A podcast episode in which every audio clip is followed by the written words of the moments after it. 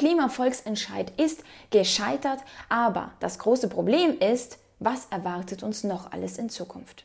Hallo meine Lieben, ich bin Chrissy und circa 2,4 Millionen Berliner konnten vor ein paar Tagen über den Klimavolksentscheid abstimmen. Das endgültige Ergebnis zeigten etwa 423.000 Ja-Stimmen und 405.000 Nein-Stimmen, während das Quorum für einen erfolgreichen Volksentscheid bei um die 608.000 Ja-Stimmen lag. Das bedeutet, dieser Volksentscheid ist gescheitert. Die Initiatoren des von den Grünen unterstützten Volksentscheids Berlin klimaneutral 2030 wollen mit der Abstimmung am 26. März 2023 eine Gesetzesänderung des bestehenden Klimaschutz- und Energiewendengesetzes erreichen.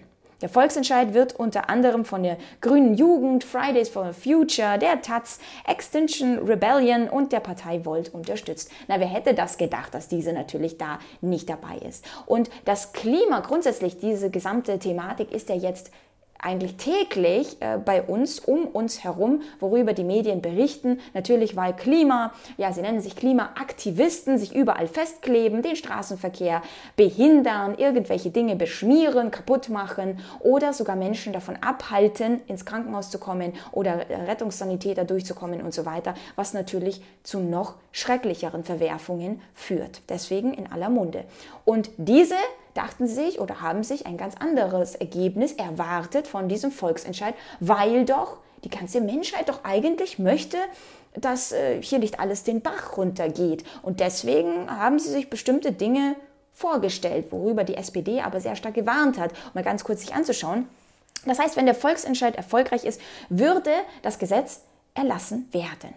Ein internes SPD-Schreiben, in dem von einem Ermächtigungsparagraphen die Rede ist. Ermächtigungsparagraph, das bedeutet Ermächtigung über Dinge, die dann nicht den regulären Weg äh, gehen, sondern wo eine Gewalt viel viel mehr, also von der Gewaltenteilung, viel, viel mehr äh, auf einmal machen dürfte, sich ermächtigen dürfte, was sehr, sehr fatal ist, was wir in der Vergangenheit ja definitiv gesehen haben. Bei der Analyse der SPD-Projektgruppe Green New Deal zu Paragraph 6 heißt es, im Rahmen des vorgelegten Gesetzesentwurfs kommt dieser Paragraph einem Ermächtigungsparagraphen gleich, denn die Demokratie wird in Verbindung mit Paragraph 14 ausgehebelt. So, dass die Demokratie mal kurz ausgehebelt wird, das haben wir 2020 eigentlich ganz gut erlebt. Und die Frage ist, also beispielsweise ein Änderungspunkt in der aktuellen Version des Energiewendegesetzes heißt es Sofortprogramm bei Zielabweichung. Im neuen Gesetzentwurf heißt es Sofortprogramm bei Nichterfüllung von Pflichten.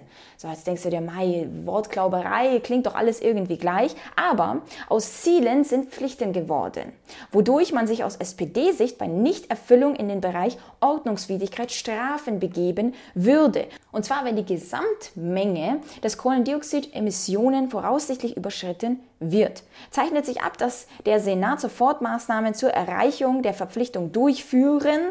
Er hätte demnach kaum Entscheidungsspielraum und könnte wohl auch gerichtlich zur Umsetzung von radikalen Maßnahmen verpflichtet werden.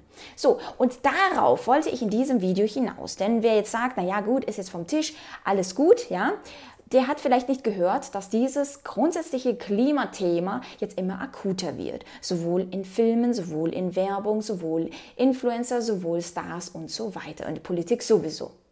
Das bedeutet, das Thema wird jetzt mehr und mehr akut. Du kannst dir also vorstellen, was in Zukunft hm, vielleicht die Mehrheit des Volkes so alles möchte oder als dringend ansieht.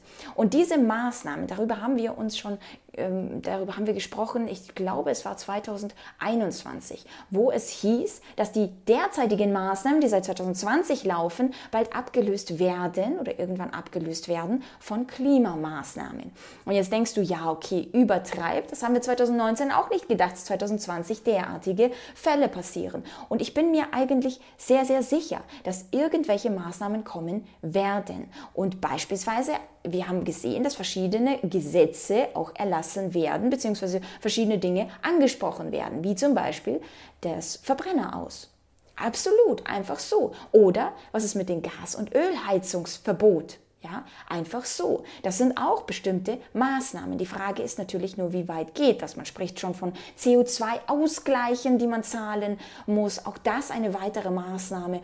Also du siehst, dass da immer mehr und mehr dazukommt. Und dieser Volksentscheid eigentlich nur eine ein, ein erster Dominostein, der da mal platziert wurde. Und du wirst sehen, wie vieles da noch platziert werden kann, um irgendwelche Änderungen voranzubringen. Denn wenn jetzt beispielsweise dieses Gesetz jetzt erlassen werden würde, diese, diese Änderung, um, um dann zu sagen, okay, hier haben Sie zum Beispiel gesagt, mh, mm, laut Paragraph 3 zu Klimaschutzverpflichtungen soll sich die CO2-Reduktion von 2025 um 70 Prozent reduzieren, bis 2030 um 95 Prozent im Vergleich zum Jahr 1990. Ja, und die Zeiträume wurden dabei verkürzt und natürlich wird es zu einer Verpflichtung, so wie ich schon gesagt habe. Das bedeutet, wenn es nicht erfüllt werden würde, würden sofortige Maßnahmen gemacht, beziehungsweise vielleicht auch davor zur Erfüllung. Zum Beispiel, sagen wir mal in Berlin, was fällt uns ein? Naja, weniger Flugverkehr.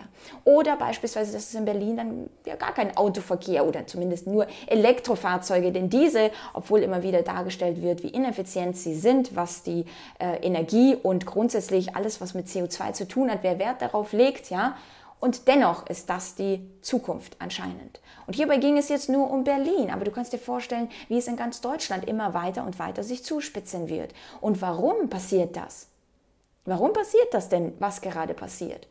Aufgrund der Unwissenheit der Menschen.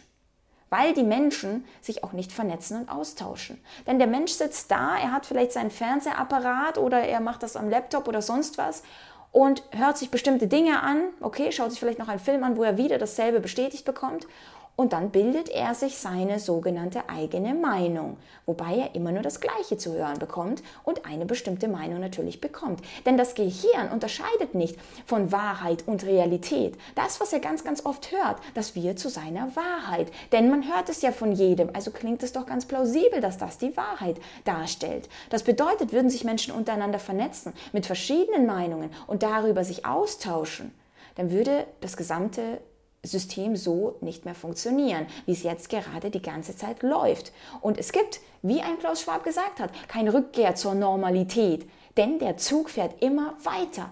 Und du siehst, von einer, einem Ereignis stolpert man ins nächste. Was nicht bedeutet, dass ich absolut pessimistisch bin und sage, das ist der Verfall oder sonst was. Ja, wie sehr viele andere Menschen. Ich bin dagegen sehr, sehr optimistisch, weil ich mir denke, Leute, diese Zeiten, diese schwere Zeiten, die schaffen absolut starke Menschen, die dafür sorgen, dass die nächste Zeit ja, dann wieder gute Zeiten entstehen. Das ist das, worauf wir uns konzentrieren sollten. Aber wir sollten uns darauf konzentrieren auch, dass wir auch wirklich zu starken Menschen werden, die eine eigene Meinung sich überhaupt bilden können, die darauf interessiert sind überhaupt für die nächsten Generationen, für die eigenen Kinder, eine neue, bessere Welt dann auch zu schaffen, Dinge zu verändern. Das ist das A und O. Beispielsweise in meinem Einflussbereich habe ich mein Opinio gegründet, meine unabhängige Plattform. Warum habe ich das gemacht? Damit Menschen sich vernetzen können, damit man Informationen austauschen kann. Und zwar unter Gleichgesinnten. Und dass man sich nicht dauernd unverstanden fühlt und sagt, ich fühle mich eigentlich isoliert. In der Arbeit spricht keiner mit mir oder möchte über diese Themen nicht sprechen. In der Familie kann ich über nichts mehr sprechen. Hier kann ich einfach frei sprechen. Auch wenn einer sagt so, hm, das halte ich jetzt vielleicht nicht ganz so oder sonst was. Du weißt, derjenige ist absolut offen, ja, und auch für Frieden und Freiheit. Und das ist ein großer, großer, äh, anderer Schritt als das, was jetzt gerade in der breiten Masse so alles passiert. Und das ist der Grund, diese Unwissenheit, warum sich immer wieder Ereignisse wieder und wieder wiederholen. Die Geschichte dann umgedreht wird, aus Wahrheit Lüge gemacht wird und dann kann sich das wieder, wieder und wiederholen. So, schreibe mir gerne in die Kommentare, wie du das Ganze siehst und wir sehen uns beim nächsten Video. Bye!